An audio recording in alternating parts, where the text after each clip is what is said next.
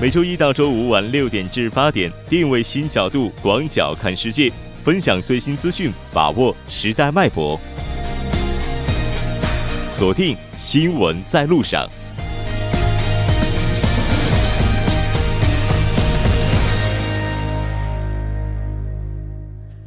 好了，欢迎回来，这里是正在为您直播的 TBS EFM 新闻在路上。稍后第二部节目当中将为您带来新闻在中国走进世界以及新闻字符。那接下来是广告时间，广告过后马上回来。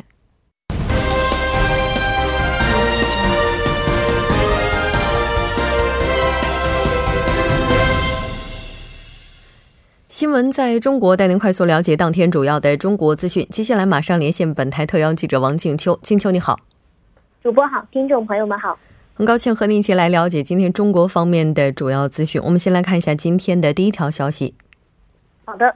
外交部提醒海外同胞警惕电信诈骗。主播，嗯，是的。那根据我们了解，近来呢是有不少海外的同胞遭到假冒中国驻外使馆名义进行的电信诈骗。有的一些来电呢，也是自称是使馆工作人员，通知有国内的案件需要处理，或者是护照需要延期。那电话号码也是显示为使馆的电话号码。我们来看一下外交部发言人做出的回应。好的。对此呢，外交部的发言人陆康在十号的例行记者会上提醒广大的海外同胞要提高警惕。陆康表示，中国外交部高度重视近来出现的有关电信的诈骗案，已会同了多个驻外的使领馆，多次就此发布了提醒。需要提醒大家的是，中国驻外使领馆不会以电话的方式通知中国同胞有涉及国内的案件需要处理，不会电话通知当事人的护照证件过期需要延期或者是补办。更不会通过电话向任何人索要个人银行卡或者是账户信息。来电号码显示为驻外使领馆的电话号码呢，系不法分子采用技术手段进行的伪装。主播，嗯，是的，没错。那其实我们也了解到，如果要是存在一些疑问的话，也是可以进行求助的。我们来看一下具体应该怎么样去操作。是的。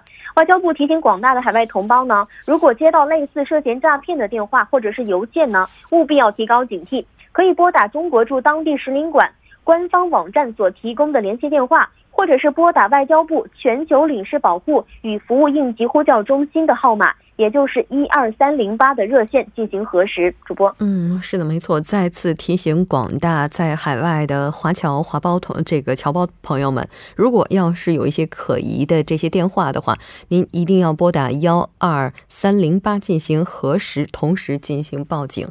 好的，这条关注到这里，我们再来看一下下一条消息。好的，来自于国家食品药监监管总局，网络销售医疗器械应该有实体店。主播，嗯，是的，我们来具体了解一下这次中国国家食品药监局发布的办法内容。好的，国家食品药品监督管理总局近日发布了《医疗器械网络销售监督管理办法》。办法中要求，网络销售企业和网络交易服务第三方平台的提供者必须到当地的药监部门备案。网络交易服务第三方平台提供者应当审核确认在其平台入驻的企业具备线下的实体店。网络销售企业应当保证医疗器械质量的安全。网络销售企业和第三方平台提供者应保障销售交易数据和资料的真实、完整和可追溯。对不按照规定建立并执行相关质量管理的制度，存在质量安全隐患的，监管部门可以责令暂停网络销售，或者是暂停提供相关的网络交易服务。该办法从今年的三月一日起执行。主播。是的，没错。应该说，近年来中国医疗器械产业和互联网的融合也是不断的加快，但同时也是让很多非法的问题产生了。当然，也希望这个办法能够有效的对行业进行监督。那这条关注，呃，这个我们关注到这里，再来看一下下一条消息。好的，加强聚集性疫情监测，确保重症患者的救治。主播，嗯，是的，没错。应该说，入冬以来的话，很多地方也都是爆发了流感。我们来看一下相关报道。好的，那从二零一七年入冬以来呢，多地流感呈高发的态势。国家卫生计生委日前发出了通知，要求加强流感疫情的监测和处置。确保医疗救治，发挥基层在流感防控中的作用，切实做好2018年的流感防治工作。为了确保病例早发现、早诊断、早报告、早隔离，及时有效地处置疫情，通知指出，要充分发挥流感监测哨点医院和网络实验室的作用，进一步加强流感样病例监测与样本的报告，密切跟踪流感的病毒变异情况，及时指导防控。特别要指导教育部门做好学校。幼儿园儿童入学入托晨午检和缺勤缺课登记报告等防控的工作，一旦发现聚集性的疫情，要迅速开展流行病学调查，做好密切接触的追踪、实验室样标本采集和检测。直播，嗯，我们也来看一下医护专家他们有什么样的一些信息。好的，那专家介绍呢，六十五岁及以上的老年人。或者是妊娠期的妇女等，都是重症病例的高危人群，易于出现持续的高热，伴有剧烈咳嗽或者是胸痛等的症状。通知指出，对重症患者要按照集中患者、集中专家、集中资源、集中救治的原则，集中收治到具备条件的医院治疗。医院要对于对呼吸机、监护仪等重症抢救医疗资源进行统一的调配，确保流感重症患者的救治需求。为了确保奥司他韦、加纳米韦等抗流感病毒药物在各地的供应充足，通知要求医疗机构应当采购足够的抗病毒的药物，保证抗病毒药物及时的足量供应。各级的卫生计生行政部门要为医疗机构采购抗病毒药物。提供便利的条件，主播。嗯，是的，没错。除了您刚才提到的这些高危人群之外，另外像学校啊、幼儿园等等这些人员比较密集，而 儿童免疫力又相对比较低的这些人群，他们也是比较容易这个中招的。那我们也了解到，目前也都是开始进行流感的这个大作战了。这条关注到这里，我们再来看一下下一条消息。好的，铁路部门发布呢，十八号起。动车网络订餐需提前一个小时下单即可。主播，嗯，那我们来了解一下，现在哪些班次是可以享受这项服务的？好的，从去年的七月十七号起呢，铁路部门推出了动车组列车互联网的订餐服务。乘坐 G 和 D 字头的动车组列车出行的旅客，可以通过一二三零六的网站或者是手机 APP 等方式预订餐食。在网上下单成功之后，商家的后台接单，并马上准备旅客点的餐食打包装箱。铁路站的车的服务人员会把餐食送送到指定的车次和席位上。主播，嗯。似乎在之前的话，乘客应该到这个餐车的固定车厢去用餐的印象哈。那这个服务原来是怎么样进行的呢？那原来呢是配餐站规定在开车前的一百二十分钟之内，系统不接受旅客下单和取消。那也就是说呢，不管是下单还是取消，都要提前两个小时。那为了提升旅客互联网订餐的体验，研究部门经过研究决定。春运前互联网订餐截止下单和取消的时间由一百二十分钟调整为六十分钟，那也就意味着旅客可以根据实际的情况，甚至可以在准备出门乘车的时候，再最终决定是否订餐。即使临时决定出门，也不用担心路上饿肚子了。主播，嗯，是的，没错，应该说整个服务变得更加人性化了。好的，非常感谢静秋为大家带来今天的这期连线，我们下期再见。主播再见，听众朋友们再见。稍后为您带来我们今天的《走进世界》。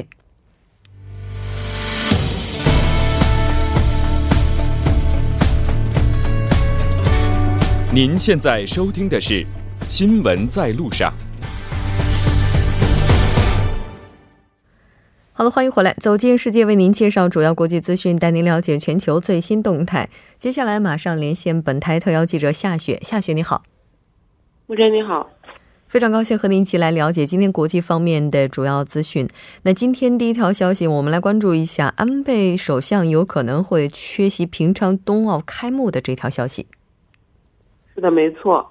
据日本政府相关人士十日透露呢，日本首相安倍晋三已经基本决定不出席二月九日在韩国举行的平昌冬奥会的开幕式。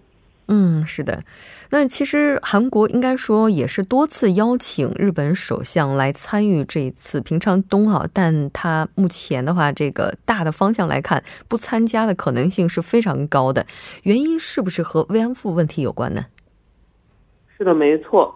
日本的舆论普遍认为呢，这个安倍之所以不参加冬奥会的开幕式，表面上是因为日本要在一月二十二日召开例行国会，实际上呢，是因为这个围绕二零一五年十二月达成的日韩慰安妇问题协议，文在寅政府呢要求日本采取新的措施，而日本政府认为呢，韩方是要重新审视已经达成的这个慰安妇问题最终且不可逆解决的这个一个协定。所以说，作为回应呢，日本政府没有答应继续讨论日韩货币互换协定，并且决定呢，安倍将不出席平昌冬奥会的开幕式。嗯，那根据了解，日本政府内部应该说也是有比较高的反对安倍这次做法的声音。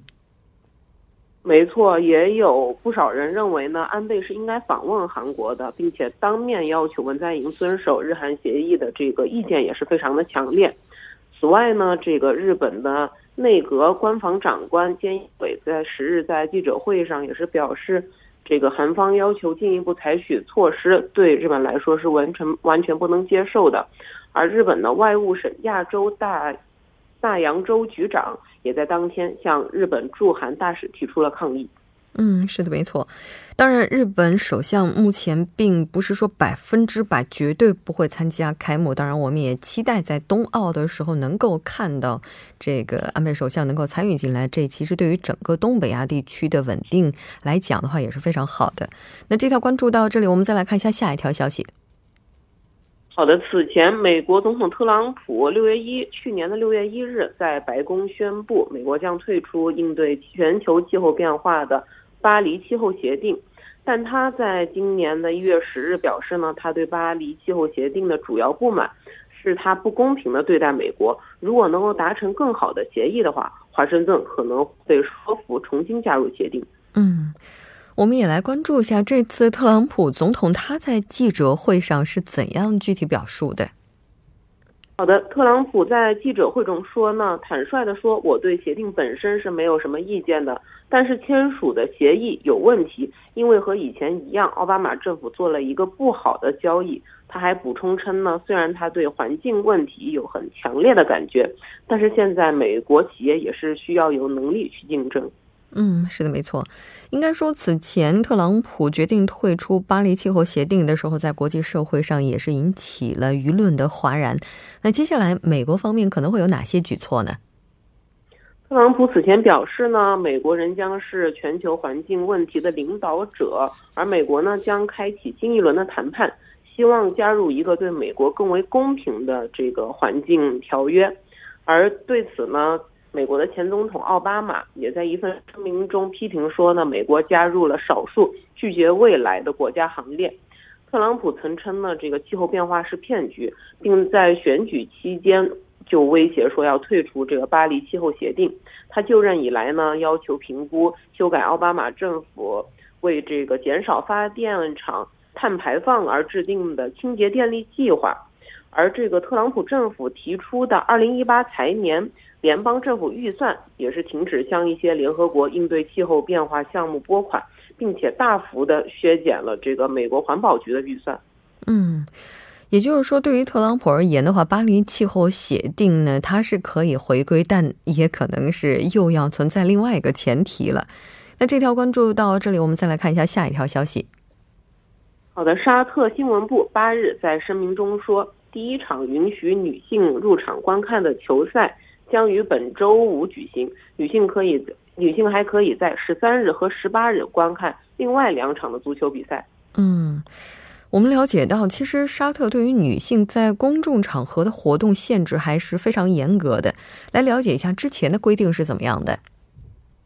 好的，按照这个现行的监护人制度呢，沙特女性求学、旅行等活动的时候，都是必须获得家中男性成员的同意，通常呢是父亲、丈夫或者兄长。嗯，那近几个月来，应该说从去年的九月份开始，沙特呢开始慢慢的放宽相关方面的一些规定。我们来看一下。是的，从去年的九月呢，沙特宣布允许女性驾车。新规定呢，于今年六月生效。去年十月，沙特决定允许女性在体育场观看比赛。法新社表示呢，这些措施都是源于这个沙特的王储穆罕默默德本萨勒曼将沙特打造成更温和、更友好国家的计划。沙特的这个石油储量非常的丰富，但是自二零一四年年中以来呢，国际原油价格走低，也是导致这个沙特石油的收入锐减，财政紧张。所以，为了摆脱对石油收入的依赖呢，穆罕默德王储是力推了二零三零愿景经济改革计划，提升国内的娱乐消费就是他的目标之一。而就在上个月呢，沙特还宣布将开放被禁了三十五年的电影院，首家的影院呢，预计将在三月开始营业。嗯，是的，没错。也许在沙特真的能够迎来女性更多参与社会活动这样的一个新的时代。那这条关注到这里，我们再来简单了解一下今天的最后一条消息。好的，据外媒报道，美国加州圣巴巴拉县由于冬季风暴所引发的泥石流造成的死亡人数已经上升至十六人，同时有二十四人失踪，三百人被困。随着救援工作的推进呢，遇难人数还可能会继续增加。嗯，是的，没错。那根据我们了解，这次受灾之所以比较严重的原因之一，包括居民有很多是没有听从疏散的警告。好的，非常感谢今天夏雪带来的这期连线，我们下期再见。好的，下期见。稍后来关注一下这一时段的路况、交通以及天气信息。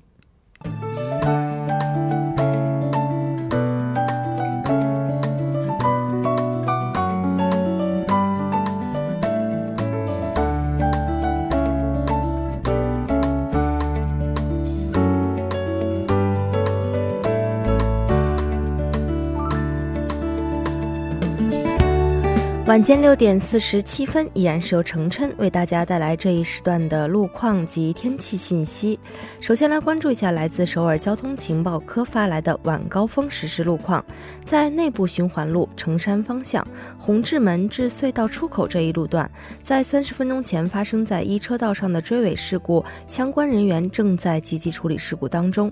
受其影响呢，目前从吉阴交叉路前方路段开始，行驶车辆增多，交通停滞。还望途经的车主们参考相应路段，小心驾驶。下一则路况来自江边北路九里方向汉南大桥的下方，之前停滞在一车道上的故障车辆呢，已被成功移除，一车道可以正常通行。但受事故余波影响，目前从马浦大桥开始，拥堵的状况十分严重，请各位车主们参考相应路段，安全驾驶，减速慢行。好的，再来关注一下天气。今天呢，受到大陆高气压影响，全国大部分地区天气晴朗，但中南全罗、济州岛等局部地区呢多云有大雪，尤其是济州岛地区今天发布了暴雪预警，天气状况十分恶劣。明天受到来自中国中部地区的高气压影响，全国大部分地区将会持续晴朗，但冷空气活动依旧频繁，降温再次来袭。江源岭西地区将遭遇历史是极端水平的低温严寒，最低气温可达零下二十度。那么首尔市未来二十四小时的天气预报是这样的：今天夜间至明天凌晨晴，最低气温零下十五度；明天白天晴转多云，最高气温零下五度。好的，以上就是这一时段的天气与路况信息，我们稍后再见。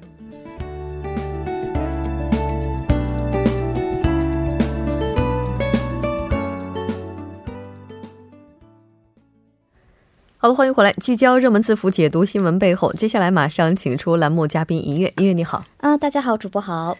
非常高兴和尹月一起来了解今天的新闻字符。嗯，今天要为大家带来的这个字符，其实之前我们在新闻放大镜的时候简单的提到过。哎，对我们主播记性真的非常好啊！是在我们这周一的新闻放大镜当中，当时是安玉花教授提到过这个。是没错，当时安教授也提到了这个科斯达克的活性化。对，我记得当时我还简单的就是这个做了笔记，是吧？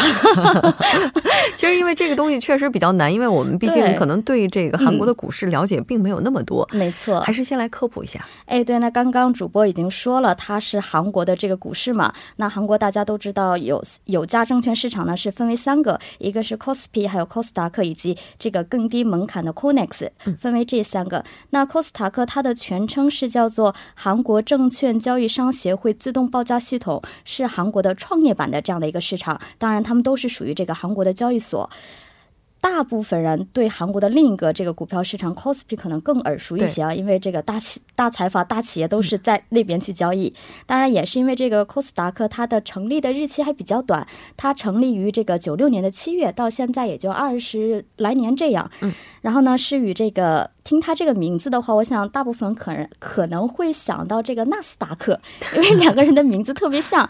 当然，它跟纳斯达克确实有这个共通性啊，他们都是用这个股票电子交易的这样的一个市场。我在怀疑是不是这个当时起这个名字也是借鉴了纳斯达克这样的一个。那么发展到今天呢，这个以上以上市总价值为标准呢，已成为继这个纳斯达克还有扎斯达克和 M 之后的世界第四大的这样的一个新的市场。那么从这个交易的总额。的标准呢，则是仅次于纳斯达克的世界的第二个这个新市场。嗯，是的，我总觉得这个名字就是纳斯达克把那个 N 换成了 K，韩国是吧？是的。那今天选这个字符的话，原因应该也是跟最近的政策变化有关。对，就是正好是咱们周一也是新闻放大镜当中是简单的提到了，当时不是展望了一八年的韩国经济嘛？是说韩国经济这个今年的增速会不会达到百分之三，国民收入赶超三万美金？当然，我们都知道经济和这个。股市会如实的反映这个韩国经济的这样的一个情况，所以当时我们也是安老师、安教授也是提到了科斯达克活性化的这样的一个方案。你看咱们节目都有预测性啊，所以也是为了促进这个所有整个经济市场的一个革新的成长嘛。当然，今天算是这样的一个活性化方案，算是这个千呼万唤始出来吧。今天韩国政府呢也是提出了各种支援方案，以此来提高并促进这个科斯达克市场的一个活性化。对，我记得之前咱们在提到这个科斯达克的时候，就说它主要是为了促进韩国第四次工业革命的发展哈，然后所以说这个活性化方案应该也是着力于这方面的。对，那看一下这个内容到底包括什么吧。哎，它首先是允许这个赤字的企业或者是这个资本蚕食的企业呢，是允许他们可以在这个科斯达克上市了。哦，那么赤字的企业上市呢，可能对于投资来投资者来说，它的风风险会比较大。那么怎么去保护这些投资者呢？那政府表示呢，会在这个会计啊、审计这方面的透明性会去加强，以此来保护这些投资者。嗯，此外呢，还会加强这个机关投资者的这个经营参与等项目。那么还有就是在科斯达克，你上市了以后，肯定有一些企业因为效益不好，它会有退市的这种情况。那这种情况会怎么办呢？也会加强他们退市的这样的一个管理。那么之前可能就是 OK，你上市很欢迎，那么你退市，我们也很轻松的就让你退市了。但现在这个情况可能就是会发生改变，以此来保护投资者的他们的利益。另外一个重头戏呢，就是制定一个 c o s p i 和 c o s 达克的一个综合的这样的一个指数。此外呢，为了保证 c o s 达克运营的它的一个独立性，也是赋予了这个 c o s 达克的委员会可以进行这个企业退市的审查，赐赐予他们这样的一个实权。那么之前这个运营的这一情况呢，是由这个 c o s 达克市场本部，而不是这个委员会。那现在是由委员。会可以自己去进行了，也就是说，它这个整个市场的这个运营的独立性和灵活性也会加强很多。嗯，那么最后一点呢，就是推进这个各类的法案。当时我查了一下资料，说是零四年呢是有一个和这个股市有关的一个相关的法案，但是当时呢是因为缺少这个法律的根据，后来就不了了之了。那么这次呢也是想把当时这个不了了之的法案呢重新推进，还有一些比如说什么。账户的追踪权，还有资本市场法这些法案呢，也会也都会进一步大力的会去推进这些。是，嗯，其实从整体上来看的话，应该说这次变化最大的点就在于更加透明，而监管力度也是进一步加强哈。是的，那这次新制定的基准指数有什么特点呢？嗯，是这样的，也是刚刚我提到，是指这个 c o s p i 和这个 c o s d a 克统合的这样的一个指数。嗯，那之前韩国的证券市场呢，是也有过这个有价证券市场呢和 c 达克统合的这样的一个情况，当时是选出了这个股票市场的优良种类的一百个，统合成一个 KRX 一百的这样的一个指数。但是其实这个指数到现在也已经使用了十多年了，嗯，所以呢，就有很多人都说啊，这个指数呢，这个到现在呢，已经是不可能如实的反映现在这个 c o s 达克的市场，而且加上刚刚说的那个指数，那目前在 c o s 达克市场的这个股票的指数的种类也就是九个，所以呢，韩国交易所呢就打算。算在下个月推出一个新的这个统合指数，就是说把那个编入的种类呢加进来这个三百个，这样的话就可以提高它这些种类的百分之二十三。这样编入的种类呢可以按照这个国际，就我们说这个 global 还有什么产业类型，可以将它们细分为九个。这样的话可以缓解目前这个 c o s d a q 股票的种类过于像这个制药或者是生物尖端这个领域过于集中的这样的一个现象。那么韩国的金融当局也是表示呢，通过这些开发的新的指数，那么年金基金在 c o s d a q 投资的比重呢会有所增增加，他们会期待这样的一个现象的发生。是的，没错。那刚才其实尹月也提到了，说对于个人投资者而言的话，可能随着它的准入门槛降低。我们会有一些风险，但是在这方面的话，相关的保障制度也是同时被引进来了哈。对，所以说对于个人投资者而言的话，应该说是可以在有保障的同时去进行投投资了。好的，非常感谢今天尹月带来的这一期节目，我们下期再见。好的，明天再见。那到这里，我们今天的第二部节目就是这些了，稍后第三部节目当中再见。